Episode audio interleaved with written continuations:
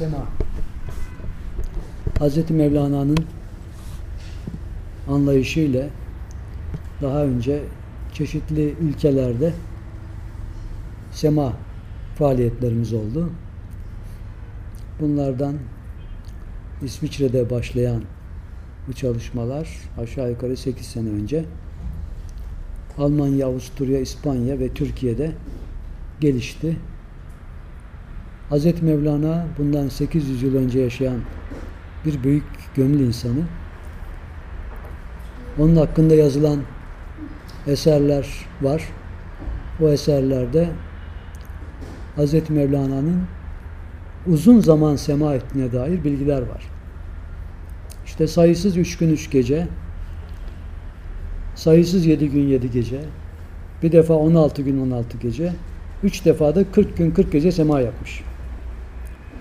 800 seneden bu yana böyle uzun sema konusunda maalesef ilgisi olan insan pek yok. Biz aşağı yukarı 8 sene önce 3 günlük tecrübeyle başladık İsviçre'de. Sonra bu bahsettiğim ülkelerde 16 defa 3 gün 3 gece sema gerçekleştirdik.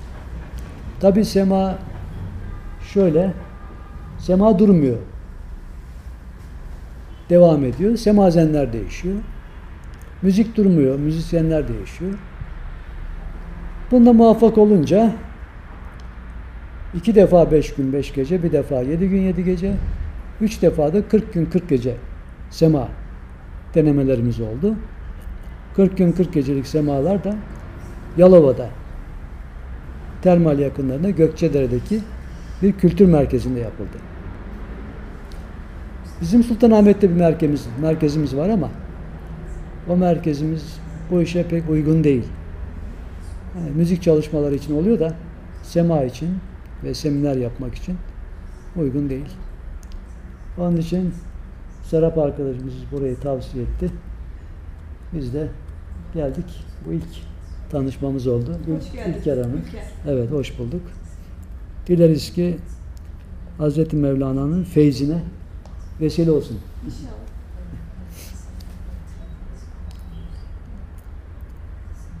Bu sema çalışmalarının yanı sıra Mevlevi yolunda çok önemli bir gelenek mesnevi sohbetleridir. Hz. Mevlana'nın yazdığı bu çok uzun, çok öz ve çok esaslı bilgiler Mesnevi'de toplanmıştır. Bunun haricinde başka eserler de vardır. Biz Mesnevi'yi temel olarak alarak bu sohbetleri yapıyoruz. Ama Mesnevi sohbetine girmeden önce başka bir kitap var. O kitaptan günümüz anlayışı itibariyle bir alıntı yapalım. Acaba biraz ışık mümkün mü? Ters bir yere koymuşlar. Öyle mi? Ben kalkayım mı? Yok. Ses az mı geliyor? Evet. Orada siz gürül- gürültüye yakınsınız da ondan. Şöyle yaparsınız. şöyle gelin isterseniz biraz. Yol gürültüsü biraz boğuyor herhalde sesi. Tabii tabii siz sandalyeye oturun. Öyle gelin. Yakına. Hoş geldiniz. Hoş geldiniz. Efendim böyle bir kitap yazılmış. Hayata dair diye. Biz bu birinci kontak itibariyle Ülker Hanım'dan rica edelim. Bu kitaptan bir sayfa açarsa onunla başlayalım sohbetimize. Padişah. Sol mu, sol mu sağ mı? Orası peki. Padişah. Osmanlı hükümdarlarından Sultan Murat Han bir gün çok telaşlı görünür. Bunun halini sezen Veziri Azam Savaş Paşa Sultan Murat Han'a sorar. Hayrola sultanım, canınızı sıkan bir şey mi var?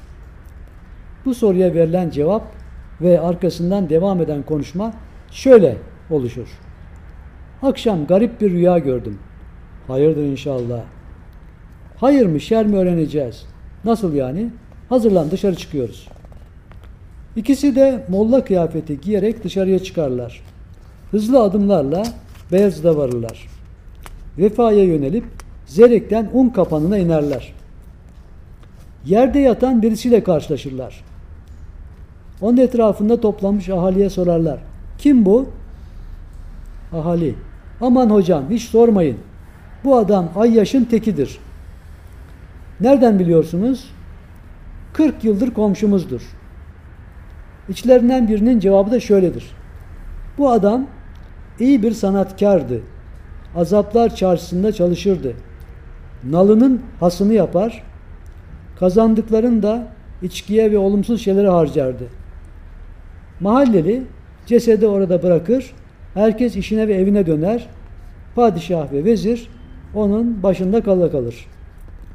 Vezir de oradan geçip gitmek ister. Ama padişah buna razı olmaz. Vezire der ki, millet bu çekip gider. Kimseye bir şey diyemem. Lakin biz gidemeyiz. Ne olursa olsun bu bizim vatandaşımızdır. Defnini yapmamız gerekir. Sultanım, saraydan birkaç hoca gönderelim. Böylece vebalden de kurtulmuş oluruz. Olmaz. Rüyadaki hikmeti daha çözemedik. Sultanım, nasıl kaldırırız? Bunun yıkanması var, kefenlenmesi var, tezkiyesi var. Merak etme ben hepsini beceririm. Gazeteni ve neftini nerede yapacağız? Fatih Camii'nde. Fatih Camii'ne gelirler. Padişah cenazeyi bizzat molla kılığında yıkar, kefenler, musalla taşına yatırırlar. Namaz vaktine daha zaman vardır. Vezir sultana fısıldar. Sultanım, eksik yaptığımız bir şey var galiba. Nedir eksik olan? Bu cenazenin hanımı, yetimleri var olamaz mı? Doğru, elbette var olabilir. Şimdi sen onun başında bekle. Ben mahalleyi şöyle bir kolaçan edeyim de geleyim. Padişah garip maceranın başladığı yere koşar gider. Sorar, soruşturur. Nalıncının evini bulur. Kapıyı takırdattığında kapıyı yaşlı bir kadın açar. Padişah hadiseyi bu kadına anlatır. Anlatılanları metanetle dinleyen bu hanım ölümü bekler bir tavır ile söze başlar. Evladım, hakkını helal et. Belli ki çok yorulmuşsun der. Kadın olduğu yere yığılır gibi oturur. Biliyor musun evladım? Bizim efendi bir alimdi. Akşama kadar nalın yapardı.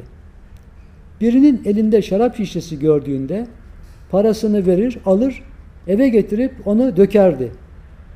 Niye dökerdi? Ümmeti Muhammed içmesin diye evladım. Hayret. Dahası var evladım. Malum kadınların ücretini öder, eve getirirdi. Ben sizin zamanınızı satın aldım. Şimdi burada oturmanız gerekir. Oturup dinlenin derdi. Kendisi de çekip giderdi. Ben o kadınlara menkıbeler anlatır, mızraklı ilmihal, Hüccetül İslam gibi kitapları okurdum. Bak sen, millet bunu ne sanıyor, bu ne yapıyor? O hep uzaklara mescitlere giderdi. Öyle bir imamın arkasında namaz kılmalıyım ki imam tekbir alınca Kabe'yi görmeli derdi. Kimseye yüküm olmasın diye mezarını, hoş geldiniz, bahçeye kendisi kazdı. Kendisine, iş mezar ile bitiyor mu dedim. Seni kim yıkar, kim kaldırır? Peki o ne dedi? Önce uzun uzun güldü sonra, hatun Allah büyüktür. Devrim padişahının işini o yıkar ve o kaldırır dedi. Çok hoş.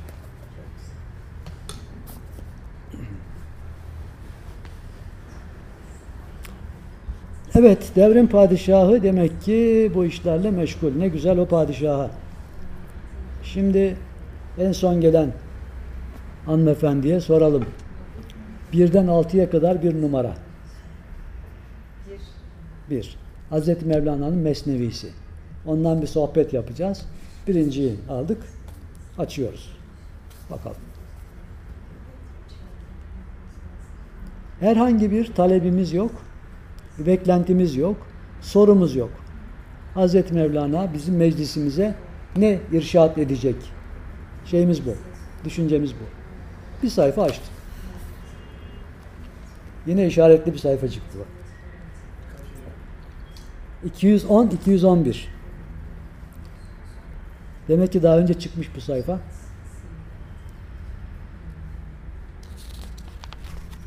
Başına bakıyoruz.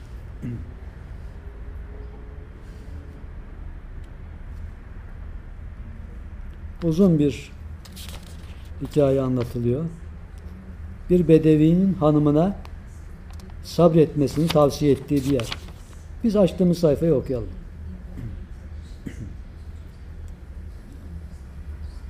Tanrı adı beni yaraladığın için ya can damarını koparsın yahut da seni benim gibi mahpus, mahpus etsin der. Kadın bu yolda sert sözlerle genç kocasına tomarlar okudu. Bedevi dedi ki, Ey kadın, sen kadın mısın yoksa hüzün ve keder atası mı? Yoksulluk benim için iftihar edilecek bir şeydir. Başıma kalkma. Mal ve para başta külah gibidir. Külaha sığınan keldir. Kıvırcık ve güzel saçları olan kişiye gelince, külahı giderse ona daha hoş gelir. Tanrı eri göz gibidir. Gözün kapalı olmaktansa açık olması daha iyidir. Esirci esiri satarken ayıp örten elbiseyi soyar. Esirin bir kusuru olursa hiç onu soyar mı? Bu iyiden kötüden olur olmaz şeyden utanır. Soyarsam utanıp senden ürker der. Zengin kulağına kadar ayıp içine dalmıştır. Fakat malı vardır ve mal ayıbını örter. Tamahkar tamahı yüzünden zengin ayıbını görmez. Tamahkar bütün gönülleri kaplar. Yoksul halis altın gibi sevilse yine kumaşı dükkana yol bulmaz, sözünü kimseye din, kimse dinlemez. Yoksulluk senin anlayacağın şey değildir. Yoksulluğa hor bakma. Çünkü yoksulların mülkten maldan öte ululuk sahibi Tanrı'dan pek büyük rızıkları vardır. Ulu Tanrı adildir. Adiller nasıl olur da çaresiz biçarelere zulmederler. Birisine nimet, mal, matah verip öbürünü yansın diye ateşe atarlar mı? Böyle bir iş Tanrı'dan iki cihan yaratandan umulur mu? El fakru fahri hadisi saçma ve asılsız bir söz mü? Bu sözde binlerce yücelik, binlerce naz ve nimet gizli değil mi? Hazreti Peygamberimiz böyle bir hadis söylemiştir. El fakru fahri, fakirliğimle iftihar ederim. Ama buradaki fakirlik normalde eşyaya ve mala mülke kul olmamak anlamında bir fakirliktir. Yoksa Hazreti Hacı Bektaşi Veli der, sana bir şey verilirse reddetme al ama onu depo yapma, kullan diye sözü vardır. Bir akışkanlık söz konusu. Hiddetle bana lakaplar taktın. Ben sevgilimin dostuyum. Onu elde ederim. Halbuki sen bir yalancı afsuncu dedi. Yılan tutsan bile dişini söker. Bu suretle onu baş ezilmekten kurtarırım. Çünkü o diş onun can düşmanıdır. Ben düşmanı da bu suretle kendime dost ederim. Ben asla tamahtan afsun okumam. Ben bu tamahı baş aşağı etmişimdir. Tanrı göstermesin. Benim halka karşı tamahım yok. Gönlümde kanaattan bir alem var. Sen armut ağacı tepesinden böyle görüyorsun. Aşağı in de sende o şüphe kalmasın. Biraz dönersin, başın dönmeye başlar. Evi dönüyor görürsün. Halbuki dönen sensin. Deyip biz de dönüşe gelelim. Evet şey söyledik mi? 210, 211. Hazreti Mevlana Hazreti Şems-i Tebrizi ile ilk defa Şam'da görüşüyor. Bir haç ziyaretinde yol üstünde Şam'da Hazreti Mevlana'nın atının üzengesini tutan Hazreti Şems Ey alemlerin sarrafı, kuyumcusu beni anla diyor ve kayboluyor. Aradan zaman geçiyor. Yine bir gün Hazreti Mevlana öğrencileriyle eşeğin üzerine binmiş şekilde medreseye giderken Hazreti Şems onu durduruyor. Ve bir soru soruyor. Kim daha büyüktür? Hazreti Peygamber mi? Hazreti Bayezid Bestami mi?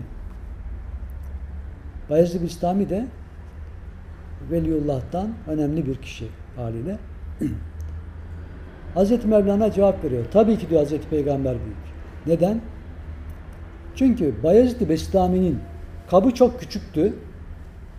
Maneviyattan bazı şeyleri hissetmeye başladığı zaman şanım ne kadar büyük dedi.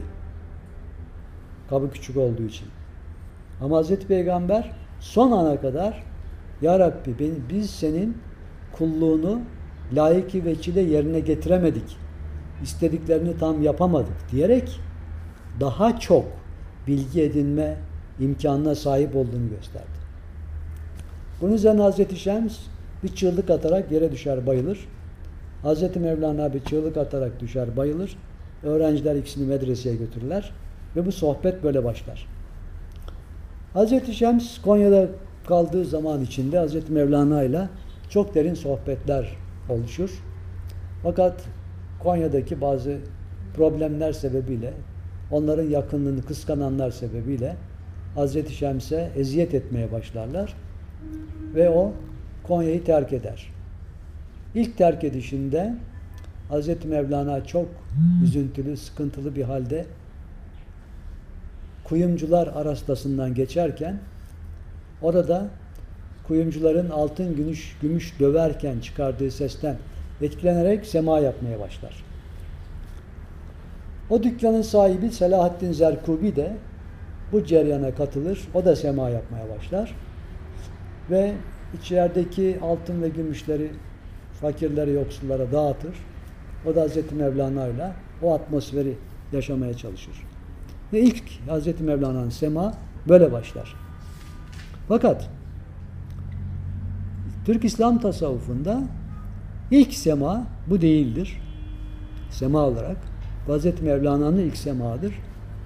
Rivayet edildiğine göre ilk sema Hazreti Peygamber tarafından yapılmıştır. Bu konuda ciddi bilgiler vardır. Risale-i Sipehsalar isimli eserde bildirildiğine göre ki Hazreti Mevlana zamanında yazılmıştır bu eser. O da eski kaynaklardan almıştır. Hazreti Peygamberimizin bulunduğu bir mecliste Necetli bir Arap şair bir şiir okur. Hazreti Peygamberimiz çok etkilenir, ayağa kalkar ve dönmeye başlar. Hesaptan bir kişi ya Muhammed ne güzel dönüyorsun dediği zaman sevgilinin adı anıldığında harekete gelmeyen bizden değildir diye bir söz söyler. Ve ilk sema bu şekilde başlar diye bir söz vardır. Şimdi biz sema size göstereceğiz. Semayı herhalde yapanlar vardır, yapmayanlar da vardır. Sema yaptınız mı? Bilmiyorsunuz siz. Bilmiyorsunuz. Sizler? Sizler? Peki. Şöyle yapacağız. Bu akşam sema akşamı ve sohbet akşamı. Semayı göstereceğiz. Arzu eden istediği zaman sema yapacak. Yeniler de bu tecrübeyi yaşamak isterlerse yavaş yavaş semaya katılabilirsiniz. Ondan sonra devam edecek. Yani birkaç saatlik bir sema programı olacak. Bu arada biz ilahiler okuyacağız. İlahilerle beraber bu olayı yaşamaya başlayacağız. Semada bir takım semboller var. Şimdi Emre gösterirken biz de açıklayalım. Öncelikle manevi açıdan dönüşün bir hikmeti Kur'an-ı Kerim'de Yasin şey, Bakara suresinin sonunda Cenab-ı Allah nereye bakarsanız doğu olsun, batı olsun orada görünen Allah'ın yüzüdür diye bir ifade zikreder. Fesemme ve çullah diye geçer. Bu esas prensiptir. Yer öpülerek başlanır. Çünkü her yerde madem ki onun yüzü var bir kontak, bir bağlantı buna niyaz denir veya görüşme denir. Yani yer ve ben aynı şeyiz anlamında. Sonra bu şekilde sağ ayağın baş parmağı sol ayağın baş parmağı üzerine basar. Buna mühür adı da verilir. Yine sağ el sol elin üzerinde, sağ kol sol kolun üzerinde çapraz bir şekilde durulur ve selam verilir. Yol o andaki yolu temsil eden e, iradeye ve yavaş yavaş sol ayak sabit, sağ ayak hareketli bir şekilde dönüş başlar. Gördüğünüz gibi yavaş yavaş dönülür ve kollar yerlerine doğru gider. Sağ kol gayb alemine, sonsuzluk bilgi alemine, hüküm alemine ulaşır. ve boş olarak, benlikten arınarak bir şey lütfedilirse gayb aleminden o zuhur alemiyle, mevcut alemle paylaşılır. Oraya verilir. Bir akışkanlık söz konusudur. Haktan alır, halka veririz tarzında. Eğer dönüşte problem yaşanırsa sağ elin içine veya sol elin ucuna bakılır dönerken. O zaman baş dönmesi nispeten daha az olur veya olmaz. Semaya bitirmeye karar verilirse yavaş yavaş durulur. Yine baştaki gibi ayak ve el pozisyonları, kol pozisyonları selam verilir ve yer öpülerek sema tamamlanmış olur. Hazreti Mevlana sema için sema altı cihetin ötesinde yol bulur der. Arşı da açar geçer, aşar geçer diye çok ciddi sözleri vardır Hazreti Mevlana'nın. Eyvallah. Biz yavaş yavaş şimdi semaya başlayacağız.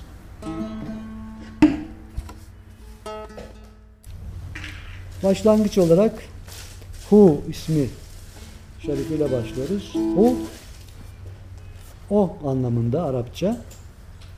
Hazırda ve gayipte olan o hu hu hüviyet diye geçer. Kolay sema için isteyen olursa mes bulunmaktadır.